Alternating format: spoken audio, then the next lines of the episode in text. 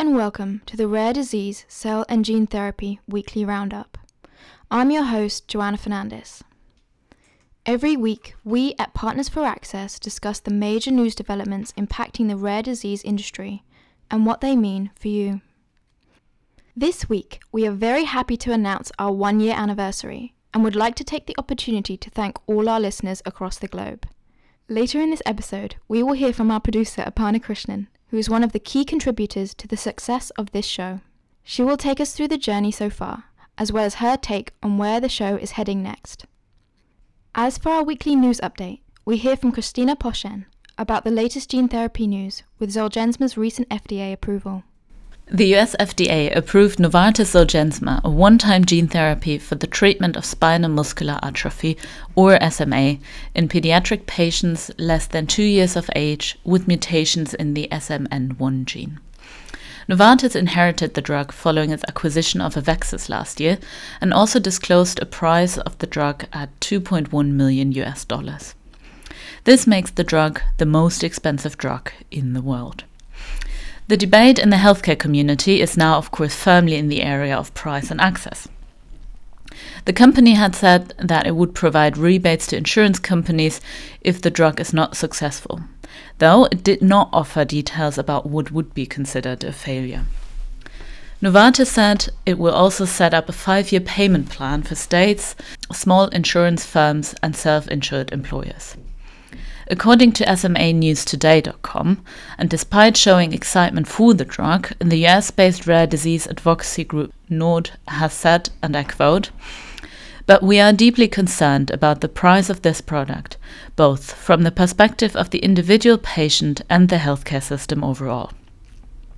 We need to ensure that all patients can benefit from this life saving treatment regardless of their income or insurance status. In our previous episode, P4A's, Joanna Fernandez made a comprehensive assessment of Zolgensma, noting that the Institute for Clinical and Economic Research, or ICER, reviewed the drug, determining that Zolgensma should cost no more than 900,000 based on their cost-effectiveness threshold of 150,000 per quality adjusted life year gained. On May 24th, ICER updated its assessment following additional data from ongoing trials and the launch price of 1.2 million US dollars. ICER concluded that Avexis would have to charge between 1.1 and 1.9 million US dollars per treatment to reach cost effectiveness thresholds of 100 to 150,000 US dollars per quality adjusted life year gained. In order to reach the alternative thresholds of 100 to 150,000 per life year gained, a value-based price benchmark for Zolgensma would be between 1.2 million and 2.1 million US dollars. Though Zolgensma got further support from ICER's president Steve Pearson, who said, and I quote, Insurers were going to cover Zolgensma no matter the price, and Novartis has spoken publicly about considering prices that approach 5 million US dollars. It's a positive outcome for patients and the entire health system that Novartis instead chose to price Zolgensma at a level that more fairly aligns with the benefits for these children and their families.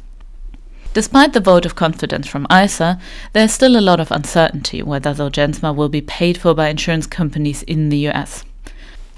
Also, the black box warning on the label acknowledges the potential for serious risk associated with acute serious liver injury, necessitating complex patient monitoring post treatment. In terms of the competitive environment, current rival Biogen Spinraza is unlikely to see severe dent in sales following the Zolgensma approval.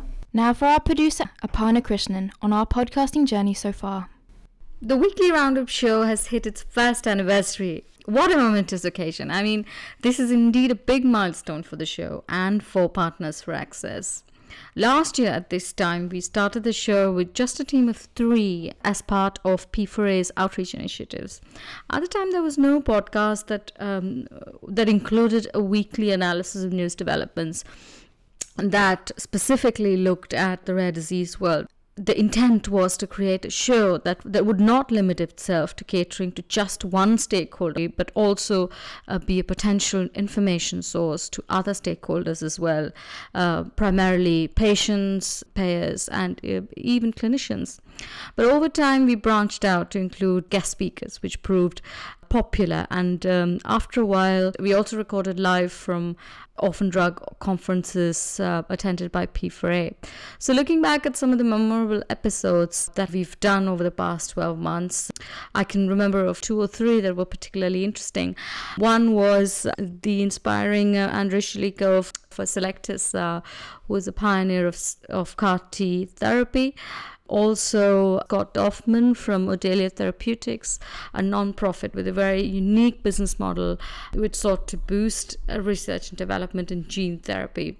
And uh, who can forget the first guest speaker that we had on the show, Matthew Harold from Pfizer, who uh, took us through his research findings, reviewing national policies for rare diseases in the context of uh, key patient needs.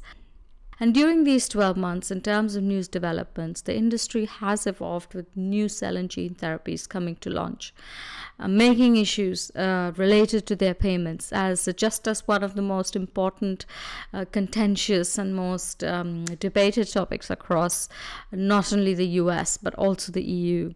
I very much suspect that it will continue to be debated over the next 12 months. It's been a fantastic journey throughout, and it wouldn't have been possible without the unflinching support of analysts and consultants of P4A, but most importantly, you, the listeners, who have tuned in every week to listen to us. Uh, so much so that we currently have close to 10,000 all time downloads. And it's that support that will keep us going for the next 12 months.